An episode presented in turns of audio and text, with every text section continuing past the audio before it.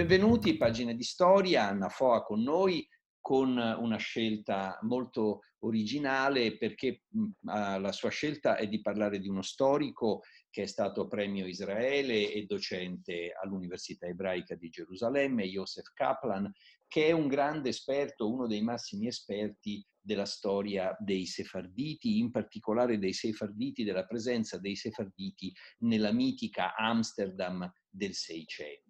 dopo le persecuzioni la cacciata dalla Spagna. Un periodo che è stato più volte descritto eh, con eh, i tratti dell'idillio o comunque sia della positività fuori dal tunnel delle persecuzioni, ma credo che andremo a scoprire, grazie anche alle ricerche di Kaplan, che poi non tutto era così semplice, non tutto era così chiaro e non tutto era così simpatico neanche a Amsterdam. Anna, a te la parola ti ascoltiamo. Grazie. Questi studi di Kaplan, di Kaplan è più noto un libro, una biografia um, eh, su Robio De Castro, che era un pensatore, uno, un rabbino, uno studioso,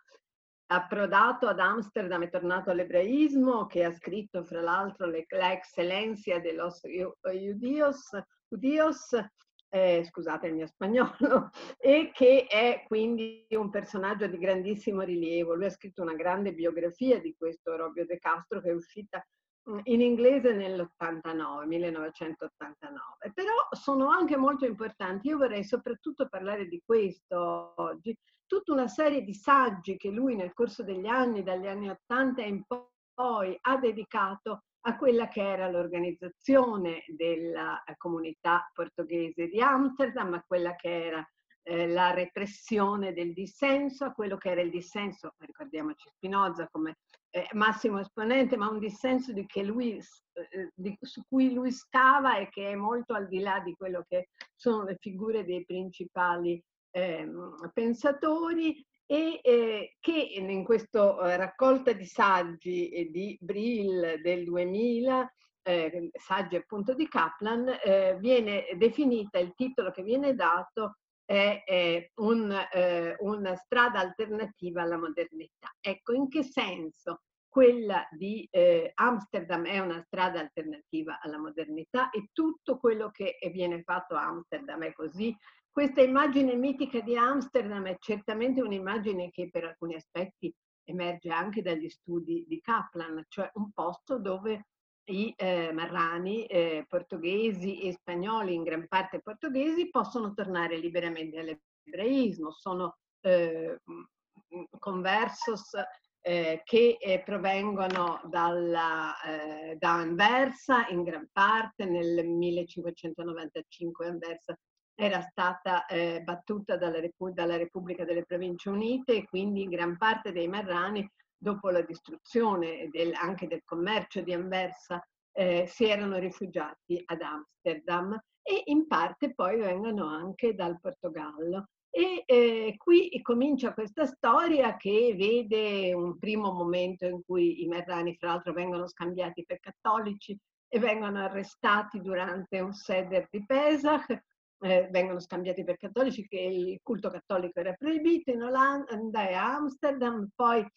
man mano viene data loro l'autorizzazione a un culto pubblico, poi avere una sinagoga e si forma questa comunità portoghese che è la prima, poi verranno gli Ashkenaziti, i rapporti con loro, come ci dimostra Kaplan, adesso ne riparliamo, non furono così facili, e poi con i grandi massacri di Simelniki verranno anche i polacchi quindi una, eh, una, successione di arrivi di cui forse il più importante sia per il ruolo economico che per il ruolo culturale è appunto il primo, questo arrivo dei portoghesi.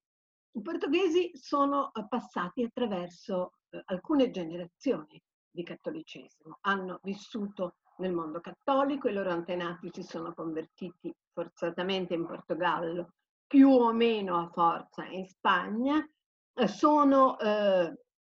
sono, molti di loro sono passati nelle università eh, spagnole, nelle università eh, prestigiose, hanno studiato teologia, hanno una forte conoscenza del mondo cattolico. Credo che sia importante tenere sempre presente questo fatto, che stiamo parlando di persone comunque fra due mondi, che sono, vengono da un altro mondo eh, Kaplan li chiama continuamente eh, eh, nuovi ebrei, eh, parafrasando la, eh, eh, i nuovi cristiani, il termine nuovi cristiani con cui venivano definiti nel mondo, nel mondo spagnolo e portoghese i, gli ebrei battezzati forzatamente. Ora, questa cosa vuol dire? Ci si, si domanda in tutti i suoi saggi Kaplan, cosa vuol dire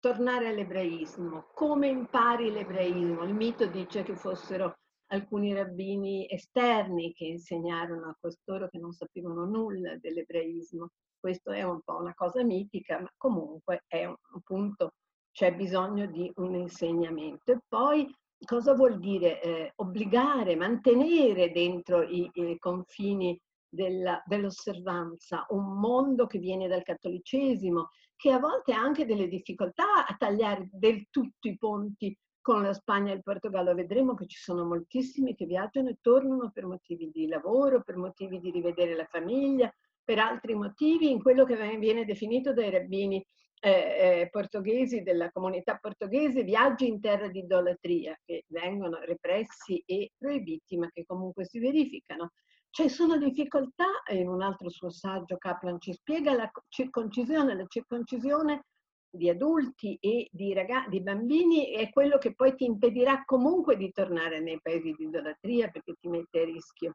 di essere scoperto e quindi anche c'è un tentativo, ci sono moltissimi tentativi da parte di molti membri della comunità di sfuggire a, alla circoncisione. C'è un'enorme difficoltà sostanzialmente di far aderire alle norme ebraiche questo mondo inizialmente. Poi, e infatti si fa un grande uso del harem, della, eh, della scomunica, un uso che più tardi però verrà moderato e trasformato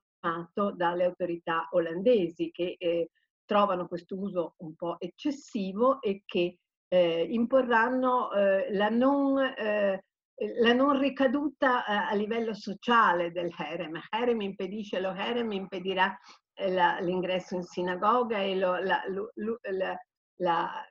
quello che è il culto e tutto quello che è riservato alla religione, ma non impedirà al mondo, a coloro che sono sottoposti a harem, harem di eh, andare, di avere rapporti sociali. E di qui quindi si comincerà a formare una strana cosa, ci spiega Kaplan, quello che sia possibile non essere, in qual- essere ebrei e mantenersi ebrei, ma al tempo stesso essere fuori dalla comunità. È un po' l'uscita dalla comunità nel mondo dell'assimilazione, dell'integrazione e, e quindi il mantenimento dell'ebraismo senza per questo far parte della comunità. E questo la, la parte fondamentale del, del, del, del, cammino alternativo verso la modernità. Dopodiché ci sono eh, ci sono le difficoltà enormi di avere rapporti con i tedeschi. I tedeschi arrivano, sono per lo più poveri, hanno un'altra, eh, appartengono quindi a una classe diversa, restano marginali per molti anni, fino a quando poi avranno la loro grande sinagoga che si erge di fronte alla grande sinagoga portoghese, l'Esnoga. Tra l'altro ricordiamoci che fu la prima volta che, eh, che una sinagoga era costruita in pietra eh, e si ergeva altissima, tant'è vero che a proposito delle snoga nel 1675 il nunzio papale lamenterà che questa gente vile abbia una sinagoga così alta e, e che si leva al cielo sostanzialmente. Ma ehm, sono questi rapporti quindi con gli Ashkenaziti molto difficili, saranno meno difficili con i polacchi, anche se poi i polacchi e gli Ashkenaziti formeranno una comunità insieme, sono la nostalgia della Spagna, la nostalgia della penisola iberica e è una strana interpretazione, strana ai nostri occhi, forse non ai loro, una strana interpretazione della, di alcune tematiche fondamentali della, del, dei cattolici spagnoli, del, del mondo cattolico spagnolo al momento dell'espulsione per esempio la sola religione. Molti pensatori e rabbini studiosi ebrei ortodossi dicono che in fondo in questa avere una sola religione non c'è niente di male e, e che eh, in qualche modo il sovrano, i sovrani cacciando gli ebrei hanno fatto qualcosa che eh, non era, eh, non era una, una, cosa del tutto negativa, certo dal loro punto di vista lo era. E poi c'è questa questa ripresa fortissima dell'idea di onore, dell'idea di elezione che eh, è una ripresa dei del, del dibattiti che alimentano la Spagna nel corso del Cinquecento, l'elezione che passa dagli ebrei e dalla Bibbia agli spagnoli, tutta una serie di tematiche che sono state estremamente importanti in Spagna e che molti di questi studiosi, molti di questi marani, fra l'altro Robio De Castro e fra l'altro anche un rabbino importante, quello che poi tratta la, eh, riammissione degli ebrei in Inghilterra, Menasse Ben Israel, eh, sosterranno, cioè questa idea dell'elezione, l'elezione fortissima ed è sull'elezione che si forma e eh, si elabora un pensiero eterodosso invece che è quello poi di, eh, eh, di Prado, che è quello di, eh, di Spinoza alla fine. Chi confuta l'elezione in qualche modo, chi confuta l'elezione degli ebrei, chi critica l'elezione in qualche modo distrugge questo, che, quella che è la costruzione ideologica della, eh, del primato dell'ebraismo eh, portoghese e sefardita in Olanda. Poi questo primato scompare, ci dice Kaplan in qualche modo nel corso degli anni, nel Settecento, perché è un primato anche economico, è un primato dovuto alle enormi capacità e possibilità del mondo sefardita di, eh, del, di commercio che eh, si, eh, si, abbassa, si attenua quando eh, questo, eh, queste rotte commerciali entrano in crisi, ma c'è comunque quasi un'adesione all'idea della, del sangue spagnola, un'adesione che Kaplan lo sottolinea con forza contro quelli che invece sostenevano, ci sono stati degli studiosi che l'hanno fatto in Spagna, ovviamente in funzione un po' antisemita, che eh, le leggi di limpiezza del sangue avessero un'origine eh, ebraica. No, non hanno un'origine ebraica, però è vero che in nome della, eh, del primato, che in nome dell'onore, che in nome di tutta una serie di valori fortissimi in Spagna che vengono ripresi da costoro, queste leggi vengono in qualche modo, non dico apprezzate, ma comunque eh, eh, interiorizzate. Ecco, c'è un'interiorizzazione molto forte. Eh, è, molto, è, molto, interessante cogliere come eh, qui il nucleo essenziale sia quello del passaggio fra il cattolicesimo e l'ebraismo. È vero che sono nuovi ebrei, sono nuovi ebrei e hanno un percorso tutto diverso da quello delle altre comunità, dalla stessa comunità eh, ashkenazita in, eh, ad Amsterdam. Questo percorso eh, nuovo, questo percorso alternativo, però intendiamoci, non è il percorso degli ortodossi, non è il percorso di Orobio De Castro e di tutti gli altri rabbini che guidano con mano ferma, almeno nella prima metà del Seicento, la comunità portoghese e impediscono che, eh, che si mescoli con quella eh, ashkenazita, per esempio vietano di comprare eh, che la carne eh, sciactata eh, dai, dagli ashkenaziti sia venduta fra i, eh, i portoghesi, tutta una serie di, di eh, tolgono diciamo, la, la, possibilità di far parte della comunità, di avere carica in comunità, chi si fa matrimoni misti sposando ragazze schenazite, tutta una serie di elementi che eh, ci dimostrano una forte frattura tra il mondo eh, portoghese e il mondo ashkenazita.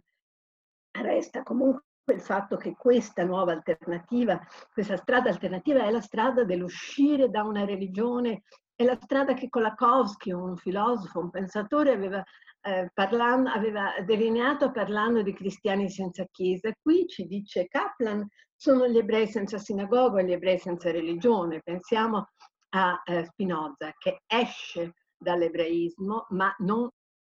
aderisce a un'altra religione. Questo è prima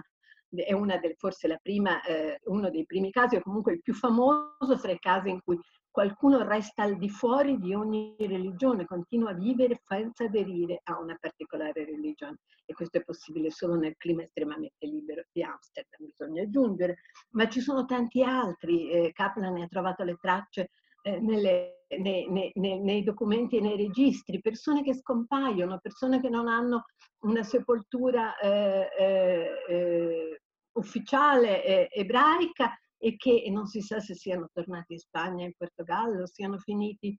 forse al di fuori, fuori di qualunque religione, sepolti in altri luoghi come eh, Spinoza e come gli altri eh, pensatori eterodossi. C'è quindi una strada che la strada, Spinoza viene considerato ateo tanto dai eh, cattolici, dai cristiani, dai, dai, dai, dai, calvinisti, quanto dagli ebrei, ma ci sono persone che hanno dei percorsi intermedi, comunque sono delle strade che portano poi a eh, non identificarsi con la comunità, a uscire anche da una comunità mantenendo la propria identità. Questo è il percorso eh, verso, alternativo verso la modernità per Kaplan. Mi sembra che